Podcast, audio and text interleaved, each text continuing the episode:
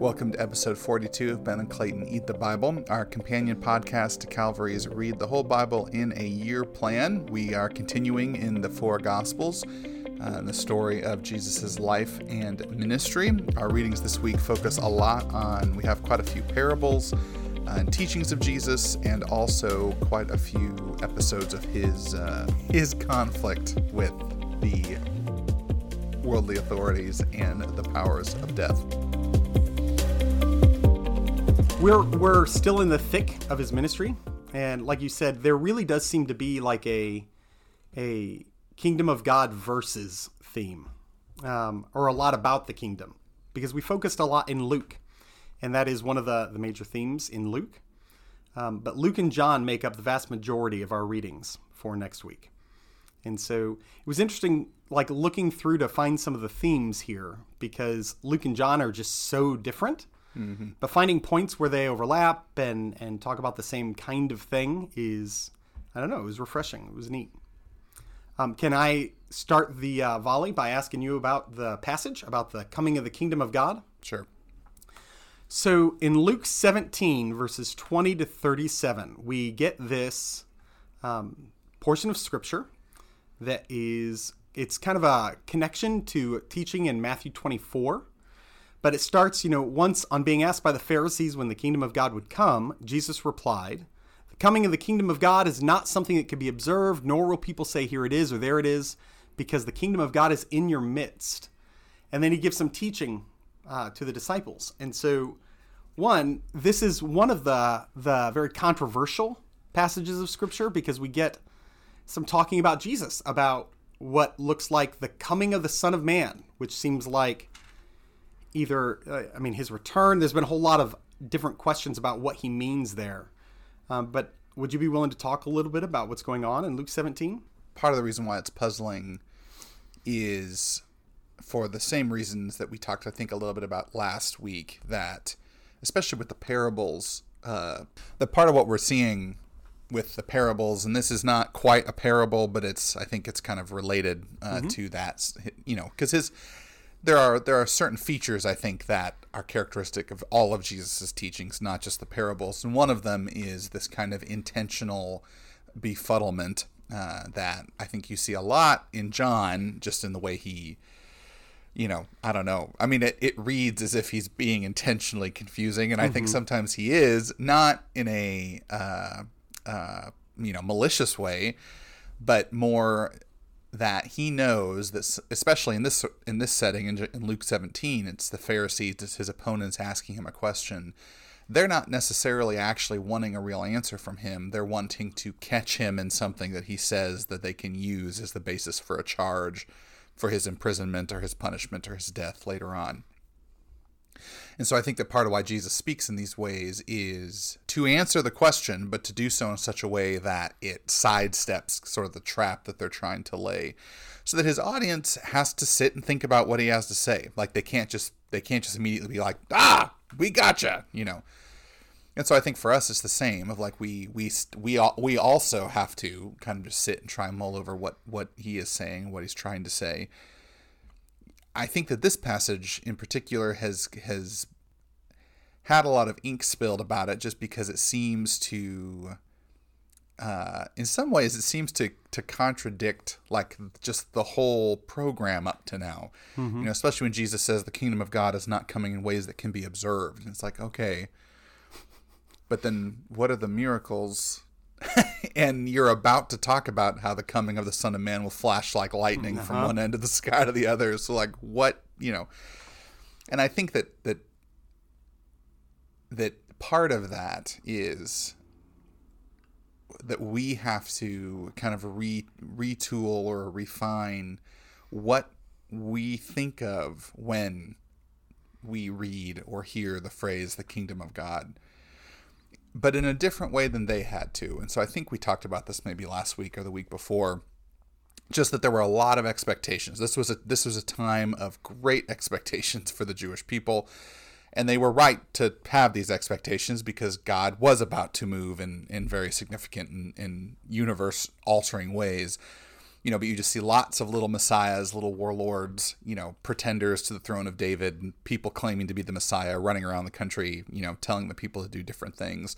Mostly take up arms and get ready for a armed resistance against the Roman Empire, the Roman occupiers. And so, you know, for them, they're when they hear kingdom of God, they are hearing the glory days of David and Solomon, you know, let's get ready to rebuild an actual political state here in Israel. I think that often when we hear kingdom of God or kingdom of heaven, we think of going to heaven when we die. Mm-hmm. Like we tend to push it forward into that he's talking about the afterlife. And I suppose at some point we'll need to try and and untangle a little bit some afterlife things. Maybe once we get into Paul. Yeah. Cuz it's not not about the afterlife. you know, but again, with so much with the reality, right, is that people people take the whole truth of what Jesus is or what he's trying to say and they split it into bits and some people gravitate toward the one bit and some other people gravitate toward the other bit. So it's like there is a sense in which Jesus is talking about a transcendent spiritual reality that we can't fully access here on earth and that will only come at the end of days and or when you die. So like there is an aspect of that to it. And I think that's to some extent what he's talking about when he's saying it's not coming in ways that you can observe like it isn't a merely three-dimensional political, you know, military reality. But at the same time, there are aspects, there are ways in which the kingdom of God is present right now, whenever that right now happens to be, and that's what he that's what he says that the kingdom of God is within you or amongst you or amidst you.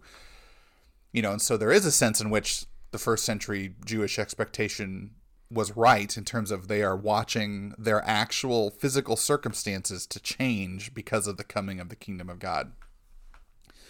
You know, and again, I think that you this goes back to the miracles of like, you know, a lame man for the him the coming of the kingdom of god would mean he's healed and then he is. Jesus heals him you know and so the kingdom of god did come upon him.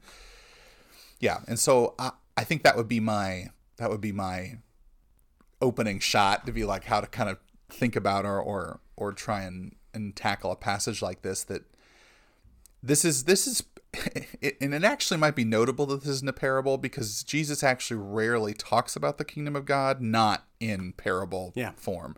And so this is maybe the closest we really get for him to just try and tell people what's going on. and it still doesn't really make sense to us.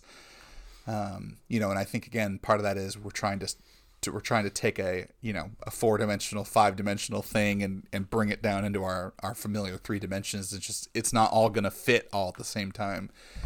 Um, but I think also as well, just his audience and even us today, like we're our readiness to receive the good news, I think, is something that increases over time, right? Not that we don't understand it or that we're not saved by it when we first hear it, but 15 years in on being a Christian, you're going to under hopefully you're going to have a deeper understanding, a deeper appreciation, and just a greater experience of what Jesus is talking about. So you can come back to a passage like this and go, okay, I hear things that he's saying now. Not that I didn't hear the words before, but like I know what he's saying now in a way that I, I didn't before. Mm-hmm. Yeah, no, I agree with that. This passage and the the kind of connected passage in Matthew 24, they have sparked a lot of, of discussion because they're so interesting and there's it's Jesus speaking in a way that's a little different than he does most of the time. Um, one of the questions that we get a lot is, you know, when it's talking about the return of the Son of, of the return of the Son of Man, in the days of the Son of Man, when the Son of Man returns, we have these hints of Daniel chapter seven, a passage you've mm-hmm. heard us refer to several times, which is the this this passage where the the Son of Man is coming on the clouds, right? And it is a um, it is a passage that was very popular in this time. But I think that one of the things that's important here is when you're asking the question, is this talking about Jesus' return? Is this talking about his resurrection? Is this talking about his coming the first time? Uh, Pastor Ben, I'd, I'd love to. Do you have an answer for us? Yeah, I think knowing what we know from Daniel 7 I think that this is he's he's actually most likely talking about his ascension, um, or what we call the ascension. You know, his return to the throne of God in glory. You know, subsequent to his crucifixion and resurrection. And I think, I think that that's, uh, I guess two two things with that. One is that I think that can be another example of us taking the whole truth and breaking it up so obviously Jesus' death, his rising again, his his floating up to the throne of God, and his eventual return, those are four like distinct events that occurred on different days, you know, but they're also in some way just One all event. aspects of the one thing, which is Jesus becoming king of the universe and then and then the universe basically receiving that, you know, or, or coming to be to be shaped by that. And so, yes, I think it's it's the ascension is kind of the particular thing in view, but that doesn't rule out the resurrection or the second coming, you know, because again, those things are part of the whole kingdom reality, but I think it is, you know, and I think that that I would say that part of why that distinction matters is you know that I think that we some of the, sometimes we read some of these passages and we immediately jump to it being about the second coming, which I don't think is, you know, it's not sinful, you know, or anything like that. But I, I wonder if sometimes it it almost uh, it's setting us up for greater confusion or disappointment because it may not. Well, we should all be certain that it's not going to be like what we think it's going to be like. Yes, we if, should. If we That's learn, the thing we know. if we sure. learn no other lesson from the religious leaders in the gospels it should be that god when god finally acts it will not exactly look like how we think it's going to look like and if we're not at peace with that we're gonna we're gonna struggle we're gonna run into some problems mm-hmm. Um, another thing that comes up a lot here is, and in the corresponding passage in Matthew, um, and later on we'll we'll have some questions about it in Paul. Is there's this question of people being taken and left, and you know, is this a rapture passage? Well, for it to be a rapture passage, this would have to be about Jesus' return and not his ascension, right? And I think that that's a important distinction. Um, but I don't think that a lot of the things that we think about um, being about the rapture, most of the time, I think Pastor Ben and I would agree, are not um, about the rapture. Whatever it looks like when Jesus returns and whatever that process is going to be, I think that Scripture is less cut and dry and crystal clear than a lot of the times we, we like to talk about it as. And so when we get a little further, we'll discuss whether the rapture is a, an event that Scripture talks about um, or, or not. But I do not think that is happening here. This is, I agree with Pastor Ben, most likely about the ascension of Jesus because it's the part of the Christ event we talk about least, which is a real shame. You know, we, we focus on the crucifixion, we focus on the resurrection, and we focus on the return. But we do not spend nearly enough time um, talking about the implications, the importance, the the spiritual significance of the ascension of Jesus. And stories like this one point to why it's so important. It is, and again, I think that that we have to be we have to learn to be comfortable to kind of move in and out of. Yes, it's about the ascension, but that includes, you know, the ascension is one part of a whole. Yes, of a whole. And you There weren't be- saying you weren't saying different, but just because I think that that later in this passage, when we get into the, you know, one will be taken, and the other left. It's like, all right, well, we know that didn't happen on the day that Jesus ascended into heaven, you know, like in terms of what it appears to be describing, that somebody popped out of existence, you know, that didn't occur. But you, you think it occurred?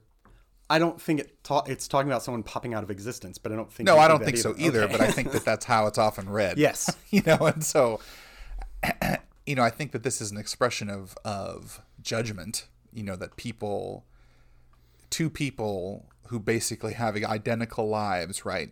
Both women at the grinding stone, one will be taken and the other left. I think that that means that now that, or once Jesus is ascended, you know, once he has taken his place on the throne of God, he is the judge. Like he has the authority to do that. He has the sympathy to do that. Now, being a man, you know, all authority in heaven and on earth has been given to me, Jesus says at the end of Matthew. And so it's, I think it's this idea that he is now qualified and authorized to judge all humankind, you know, much more uh, tr- truly than we could. Because, like, we can't we you know i think the presumption is you can't we we, we couldn't decide between two people who whose lives basically look the same but he can you know and, and, and so he'll do that and if it is some kind of a rapture i feel like it's actually a negative Yep, rapture it's the wrong because way. they say the disciples say well where are they taken lord and he said to them where the corpse is there the vultures will gather and so it's this idea of like you know, yeah, that that there's They're somewhere else, judgment. you know, that the people who are being who have been deemed guilty or or uh, condemned, I should say, are being taken away somewhere, you know, uh, and the righteous ones, the faithful ones, are are the ones that are remaining behind. So one of the, uh, and I mentioned this in the kind of the intro, but a big theme that we see, and, and again throughout all the Gospels, but I think that we had a lot of uh, stories, episodes in these readings, and so we wanted to kind of highlight at this time was just again this this kind of ongoing confrontation between Jesus, between the kingdom of God, represented by and in Jesus, and the the powers of evil, uh, death and its henchmen, you know, and kind of the tyranny of sin. Um, and we see this, I mean, very directly, obviously, in the exorcism stories. I mean, that's that's kind of the, the most naked, you know, place where that happens. Uh, but I think we also see it in a lot of Jesus' interactions with death, with uncleanness, you know, and, and with dead people. And one of the most famous of these stories is John chapter 11, which is the resurrection of Lazarus. Um, and I think my first question maybe would be that Jesus tells them. So Jesus has a good friend named Lazarus. He's Martha and Mary's brother. Uh, and they send word to him that he is sick and they're asking him to come and heal him. And when Jesus hears this news in verse 4, he says, This illness does not lead to death, although it does because Uh-huh. Lazarus dies. It is for the glory of God, so that the Son of God may be glorified through it. And so maybe you can you can shed some light on what does Jesus mean because Lazarus does die, and what does he mean that this is intended for God's glory? Um, and this is one of those places where you're, if you put yourself in the story, Jesus just said, this is not going to end in death. This is not going to lead to death. And here's Jesus telling his disciples this. And then when they finally get there, after taking their time, by the way, um, Lazarus is dead. And anytime in John you find one of these misunderstandings, I mean, something important is happening. They have, they're all over. One of my professors at Bible college used to say that whenever you see something like a paradox or a contradiction or any of that in John, that that is a truth standing upside down, waving its arms, drawing attention to itself. Right? It's it's a sign of a very important thing happening. Because if you imagine being one of the first readers, if you didn't already know the story, as you're as you're going through this, how disconcerting would it be to hear Jesus say, "Death is not part of this story," and then he gets there and he's dead. You know, that's very odd. And so, another thing that can happen to us is because we are um, so accustomed to the story, the the bigness of it can be lost on us. In the Synoptic Gospels, we've had other resurrections, right? Jesus has, brought people back. But this story really gets us into it. And I mean, the man has been dead for days. This isn't a a person that passed a few hours ago. That Right. This is a person who they believe the He's spirit quite dead. Yeah. was departed, Thoroughly dead. thoroughly dead, not mostly dead. He is thoroughly dead. And so Jesus shows up and and people are crying, you know, and obviously there's also professional mourners, which is a thing we don't do. That I I just wonder if that would be make our funerals a little spicier if there were professional wailers at them. But anyways, I think that only works in a culture where, you know, expressions of grief are allowed. that's true. We uh we don't like grief makes us uncomfortable, but well, that's deeply, a topic for another time. So Jesus shows up and and Martha seems to express just tremendous faith that you know if you'd have been here he'd have been okay. And she doesn't seem to be reproaching him. This isn't a criticism of Jesus. It's an acknowledgement of how how powerful he is. And they don't really know how intentionally he lollygagged. No, So, they don't. In fact, they'd probably be really upset if they found out that he lollygagged on purpose. And then Jesus says these famous lines I'm the resurrection and the life. The one who believes in me will live even though they die. Whoever lives by believing in me will never die. Okay. Okay, well, that's obviously not true. Right. Because Lazarus has just died and other people I'm die. gonna die. You're gonna die. They all die. Right. And so is Jesus lying? And then here comes this moment where he he says, Lazarus, come forth. I always think of the Carmen song. The the Lazarus come forth Carmen song gives me literal goosebumps every time I listen to it. Hmm. Really. I know that your feelings about Carmen are a certain way. But this song is really good. Um, but uh, uh, so he asks where Lazarus is, is buried. They move the stone, and nobody wants to do that. If you can imagine, four days after laying a loved one in the ground, someone says, "Let's dig them up." Like, I mean, that's just not a great. So, then Lazarus comes out, and they take off his grave clothes, and and he he goes away. So, why did he do this? Why did he let other people die? Why did he resurrect Lazarus? Again, this is a a, a statement, a parable being acted out on the kingdom of God death is something that invades comes into the world in genesis 3 it's a result of sin. It's um, sin you could say is one of the henchmen of, of death. You could say that one is bigger than the other. I, I tend to think that death is the primary problem and sin is one of the symptoms of that.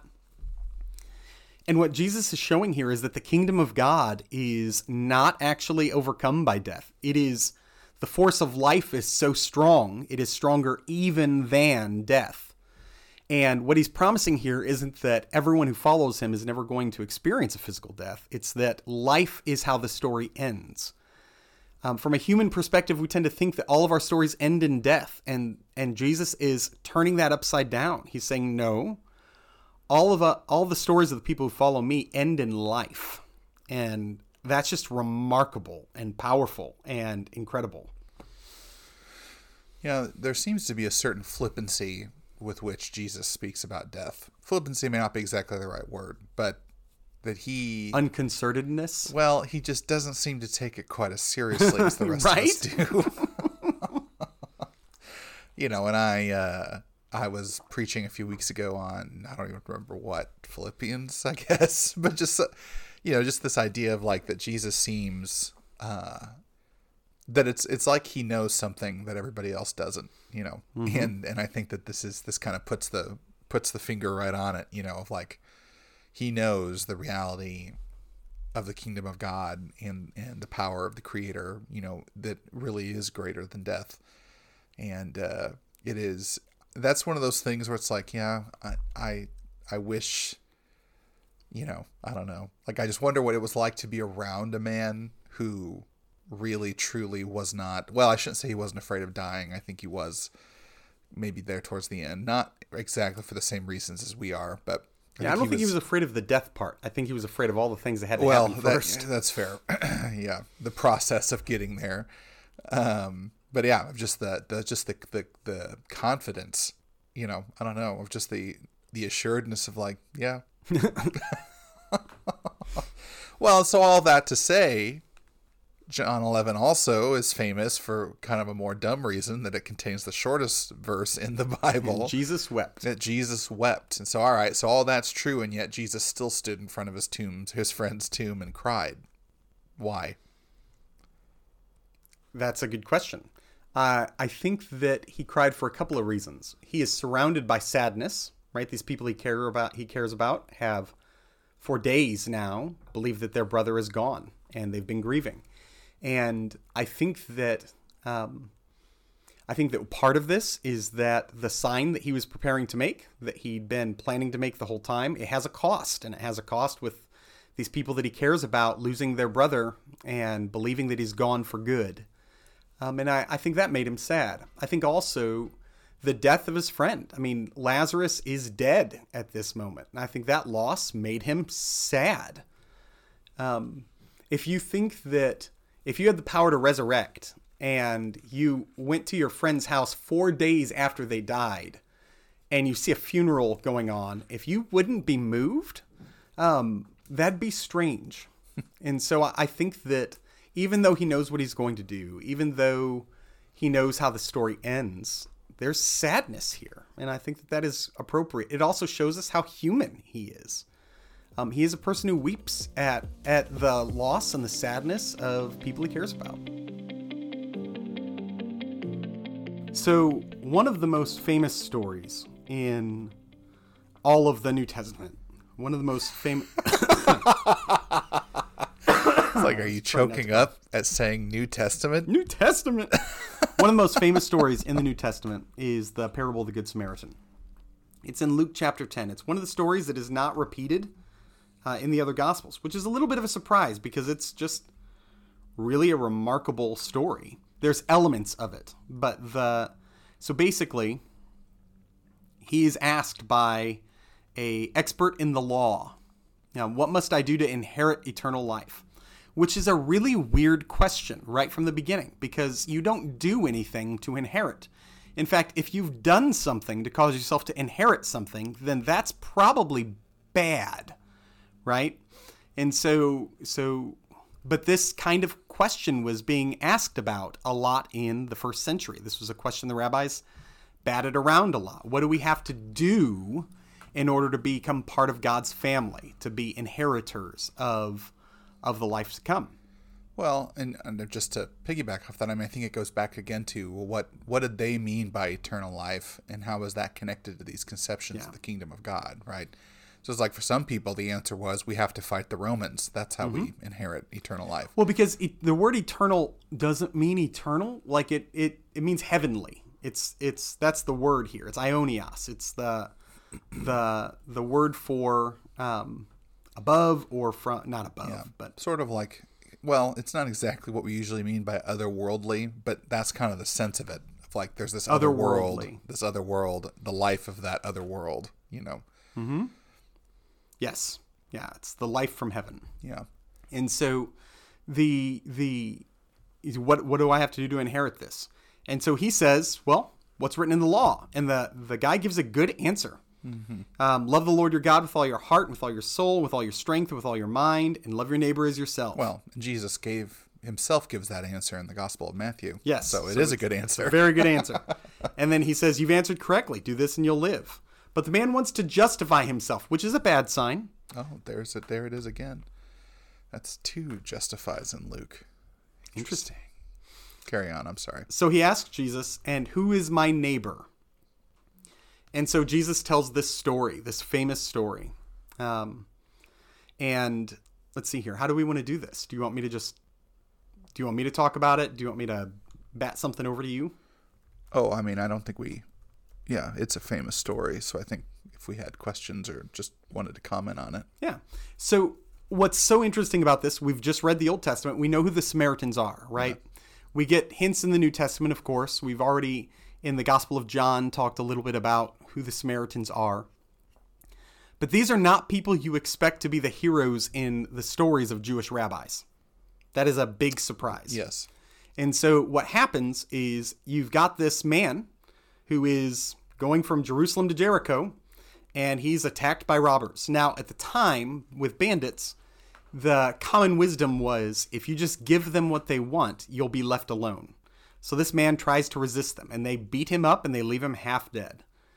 And so this this priest is going down the same road. Now the priests are the the people that work in the temple right? And they serve for a couple weeks at a time, and most of them live in Jericho. So he's he's going home after two weeks, and he sees this man, and he has a he has a, a conundrum because the man is if he's actually dead, then he's unclean, and if the priest touches him, then he's going to have to go back to Jerusalem for like another week to become ritually pure again. Also, if he's an Israelite, the priest has a responsibility to him. But if he's not an Israelite, if he's an Egyptian, if he's a Samaritan, whoever he is, the priest has no responsibility to him. So the priest crosses so that he doesn't have to get too close, so he can't know if he has a responsibility to this man. And then a Levite, who's like the assistant to the priest, comes, and it's kind of the same, the same thing. Oh, and the priest also is rich, and so he's probably got a horse. Like he has the ability to take this man wherever he needs to go, and they just pass on by. But then this Samaritan, the one who is the antagonist in all the rabbi's stories from the first century, not the protagonist, Jesus puts him in an undesirable, and he does what the priest and the Levite should have done. He transports him, transports him like the priest should have done. He binds his wounds like the Levite should have done. He spends money on him, undoing what the the thieves had done. Right? He is showing the justice and setting rightness of the kingdom of God through his actions. And he was asked, "Who's my neighbor?" And Jesus doesn't really answer. He he describes how you become a neighbor mm-hmm. to other people. And and it's anytime there's a need and you have the ability to meet it, Jesus seems to be suggesting you are responsible to do so. That's what love looks like. Well, and that word neighbor, I think, was freighted with particular meaning for them, right? That it, I mean, for us, it obviously means somebody mm-hmm. who lives near you, you know, but, uh, and I think it, it carried a similar, similar meaning, except like in the Old Testament, you know, there was, seems to be a much more of like, there's obligations to the people who literally live in the same village as you do, you mm-hmm. know, your neighbors whereas people from distant villages is not necessarily you know or the, the rules are slightly different. Or at least by the first century there was discussion about like well how much of an obligation do we really have to people we don't know? Or like who who is included right? Is if every israelite you know uh, judah judean is my neighbor. You know what does that mean for other people? Or yeah just yeah.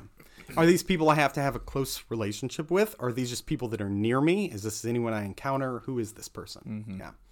And the word neighbor actually carries both of those meanings, kind of like it does today. You may mm-hmm. know your neighbors really well. You might really know the couple that or the family that's a block or two away from you and call them your neighbors and have no idea who the people are that live in the house next to you. I mean, the right. same. The well, same... or like the word neighborhood doesn't really have a fixed, you know, for different people that can mean different things. Very different geographical, you know, mm-hmm. ranges. Yeah. And so the call here really is to love. And to show the love that Jesus is showing those around him, the, the love that is the language of the kingdom um, to everyone you come across. And it, I love how brilliant he is as he tells the story because he's put them in a, a treacherous position. You never want to be rooting for the Samaritan. And yet, the Samaritan is the virtuous one here. I just think it's brilliant. I think it's an, it's another articulation of just this this theme throughout. I think Jesus's teaching, and we see this even in the statement at the beginning when the expert says, you know, what is what is the uh, sum up the law, and it's love the Lord your God with all that you are, and love your neighbor as yourself. You know, and that we that Jesus over and over again seems to be saying that you can't love God, but then hate, quote unquote, hate, ignore, ostracize, yes. mistreat your brother or your neighbor, I should say. You know, so it's just this idea of like the thing, the religious stuff is fine as long as it doesn't become about itself. You know, and so it's like, all right, so the priest is clean in order so that he can minister at the temple and bring a little bit of the kingdom of God on down into earth, right? People mm-hmm. would be forgiven, would be cleansed, would whatever. It's like, all right, so he has the opportunity to help someone, and in his mind, it's more important that he not do that. you know, and, and I think that just it's like that God.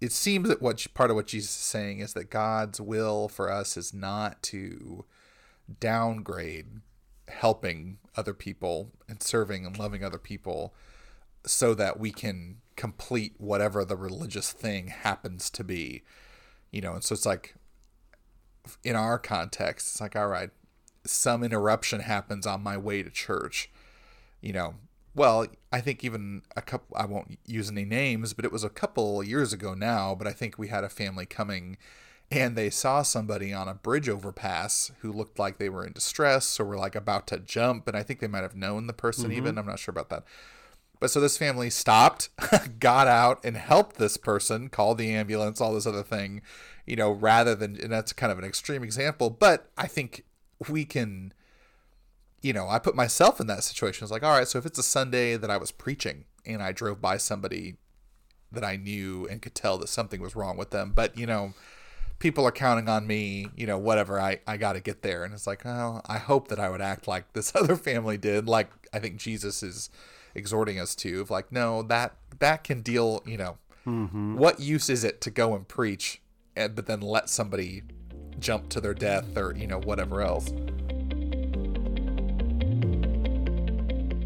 the last story that we want to focus in on specifically is from luke chapter 14 starting in verse 25. And it's just, it's 10 verses. And um, it's just a little bit before, or I'm sorry, a little bit after the, the parable of the Good Samaritan. But we have this this time where large crowds are traveling with Jesus, and he turns to them and he, he gives some controversial teaching about the cost of being a disciple. He says, If anyone comes to me, and as my translation reads, and does not hate father, mother, wife, and children, brothers and sisters, yes, even their own life, such a person cannot be my disciple. Whoever does not carry their cross and follow me cannot be my disciple. Ben, can you explain to me why Jesus wants me to hate my mom? And we talked about this a week or two ago because it's not the first time that this sort of language has come up with Jesus. You know, just that this sense of hate, you know, isn't a uh, an emotional, you know, kind of the common usage of hate. We know that because Jesus didn't hate his own mother, so that is not what he means. but he certainly acted in ways that contravened the common understanding of what I mean, he's the firstborn, as far as we understand. It's like there were certain obligations upon him, you know, that he was shirking by running around the countryside with his dudes, you know, and followers, causing trouble and getting on the the bad side of the powers of this world. You know, so you think about, yeah, just that there Mary sits at home, like hearing these wild things about him. When Jesus does show up to Nazareth, they try and throw him off a cliff. You know, you think about the dishonor and the shame that I mean, the Bible doesn't tell us really much about that, but it had to have been happening to the to his family. I mean, there's a reason they showed up in Capernaum and tried to drag him home because people were saying he was nuts. You know, so I think that in that sense, you know, we could say that Jesus quote unquote hated his family just because he he didn't kind of follow the cultural script for what it would mean for him to to honor them or or whatever else. And we again we know that Jesus loved his his mother and his sisters and um and so I think that it, it's a similar thing for us of like yeah there might be cultural rules about what we can and can't do, but the coming of the kingdom you know and the proclaiming of the kingdom supersedes those things you know so you think about all these other disciples of his who literally dropped what they were doing you know, uh, Peter's mother in law lives with him. He, Jesus healed her from a fever, but Peter is not earning any income as a fisherman. How is the household being supported? We don't know. Yep. You know, I'm sure that, that they probably did handicrafts or like, you know, I'm sure there were there was some way that the ladies were either sewing nets or something, but like they were not earning nearly as much and they weren't earning they wouldn't have earned that much anyway with Peter being a fisherman. But like that's ended. And so it's like, all right, Peter hates his his mother-in-law. you know, Peter hates his wife.